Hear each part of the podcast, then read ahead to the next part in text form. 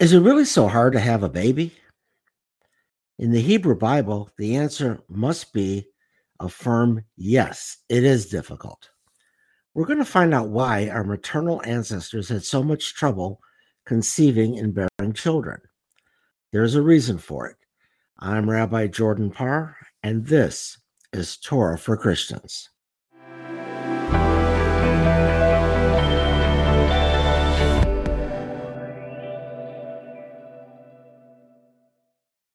Welcome to Torah for Christians. I'm Rabbi Jordan Parr.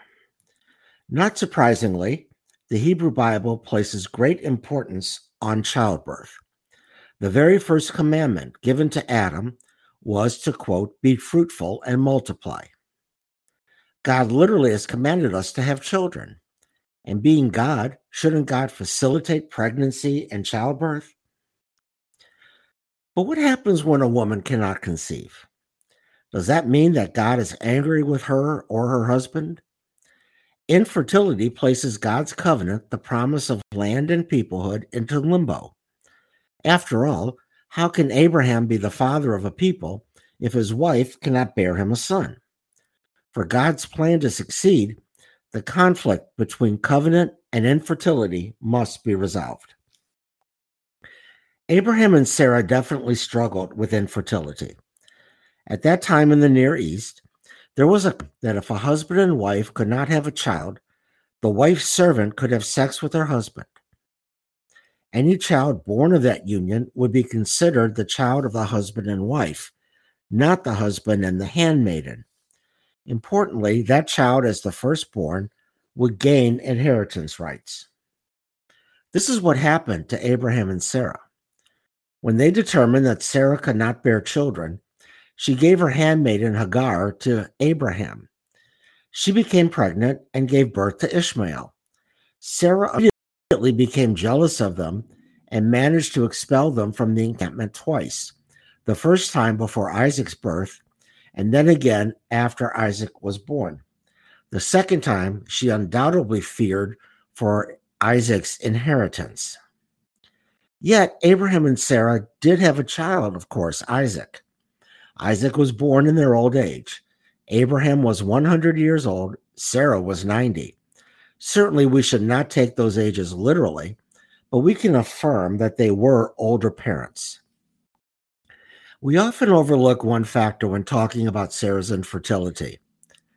Until Abraham was circumcised, Sarah could not get pregnant. When the three angels visit Abraham, who was recovering in his tent from circumcision, they announced the impending birth of Isaac. To father the son of the father of the nation, Abraham had to show the outward sign of the brit, the covenant, which of course was his circumcision. Now that he was a true participant in the covenant, Abraham could father a child who would lead the next generation of Hebrews. Of course, Abraham being infertile was never a biblical consideration. But after Isaac was born, Ishmael had to be cast out. In her anger, after seeing Ishmael fondling the three year old Isaac, she cast the lad along with his mother into the desert. God took pity on them and made Ishmael the father of a great nation, the Arab peoples. But Isaac, who was circumcised on the eighth day after his birth, as Jewish babies are up to the present day, he became the next patriarch. Still, it does not remove the fact that Sarah was infertile until late in her life. Isaac's wife, Rebecca, also had great difficulty conceiving and birthing children. She had to pray to God for her children, and God gave her twins, Jacob and Esau. She had such trouble with her pregnancy, she actually begged God for death. The twins struggled in her womb and after they were born, for sure. Once again, though, and this bears mentioning, the younger son, Jacob, won the inheritance, just like his father, Isaac, who also was the younger son. The younger son receiving the inheritance is a subplot of the infertility motif in the Hebrew Bible. Then we come to Jacob. While we don't normally think of Jacob as an infertile male, after all, he had 12 sons and a daughter, it's doing pretty well. Not all his wives were able to easily conceive. Certainly, Leah bore several children, as did the handmaidens Bilhah and Zilpah. But Jacob's beloved wife Rachel had great trouble conceiving. She too prayed to God for a child, and eventually she gave birth to Joseph. Later, as the family was returning to the land of Canaan, the pregnant Rachel died while giving birth to Benjamin, the youngest of Jacob's children. Jacob buried her in Bethlehem. Her tomb is a shrine even today, where infertile women go to pray for a child. Looking at these three stories from Genesis, we learn several things about the biblical view of childbirth and infertility. First, as I mentioned before, infertility was a woman's problem. Not understanding the intricacies of human pre- reproduction, they had no knowledge of the role that male sperm plays in the process. So infertility was a woman's problem, never the man's. Second, it was God who bestowed children on a couple. Later Jewish thought beautifully says that there are three partners in a marriage a man, a woman, and God. But in addition to this classical thought, we can also say that in the Bible, God is also the third partner of a husband and wife when they attempt to conceive a child. But the corollary is also true. If God declines to be a partner, the couple will have no children. Again, we return to the unanswerable question Does infertility mean that God is angry with the man and the woman? In these stories, God certainly loves our patriarchs and matriarchs. There must be something else in play. I believe that ultimately these stories of infertility are the Bible's way to explain a medical situation without our contemporary knowledge.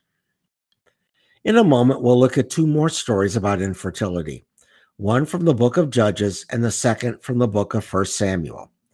I'm Rabbi Jordan Parr, and this is Torah for Christians.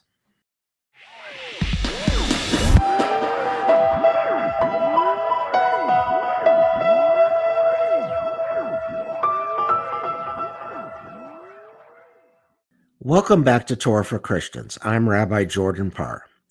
If you are enjoying this podcast, I encourage you to go to our website, www.torahforchristians.net, where you can find previous episodes which cover a variety of topics in the Jewish world. You can also access them on various podcast websites such as iTunes, Spotify, and Google. Also, please subscribe to my Substack column Bible stories they never taught you in religious school, a commentary on the weekly Torah portion that I publish every Friday morning. You can subscribe to this column either on Substack or on our website.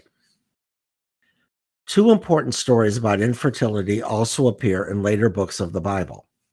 The first one comes from the book of Judges, which is the birth of Samson. Manoah, an Israelite, prays to God for a son. His wife, by the way, is never named. God gives the couple a son, and this son is a Nazarite his entire life. A Nazarite is a certain situation of piety where the Nazir, the one who makes this vow, never drinks wine, never cuts his hair. He is a Nazarite his entire life.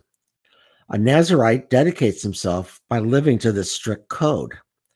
And as a father, Manoah could make a Nazarite vow on behalf of his son, even for a son who is not yet born.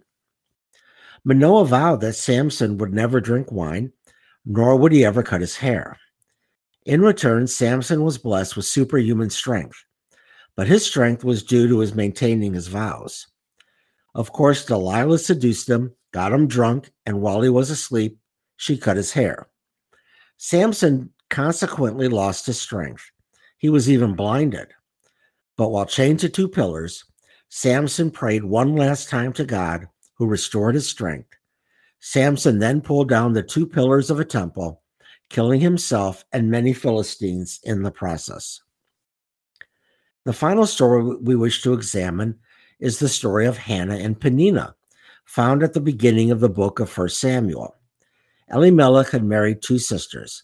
Peninnah was quite fertile, but Elimelech felt sorry for Hannah and continuously gifted her portions equal to her sisters, even though Peninnah needed more resources to support her children.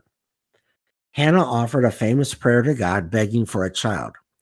God heard her prayer and sent her a son, whom she named Shmuel, Samuel, which means that God has heard. Samuel was promised to God. He was also a Nazarite, and he spent his formative years as an apprentice to Eli the priest. In time, Samuel became the last and greatest of the judges.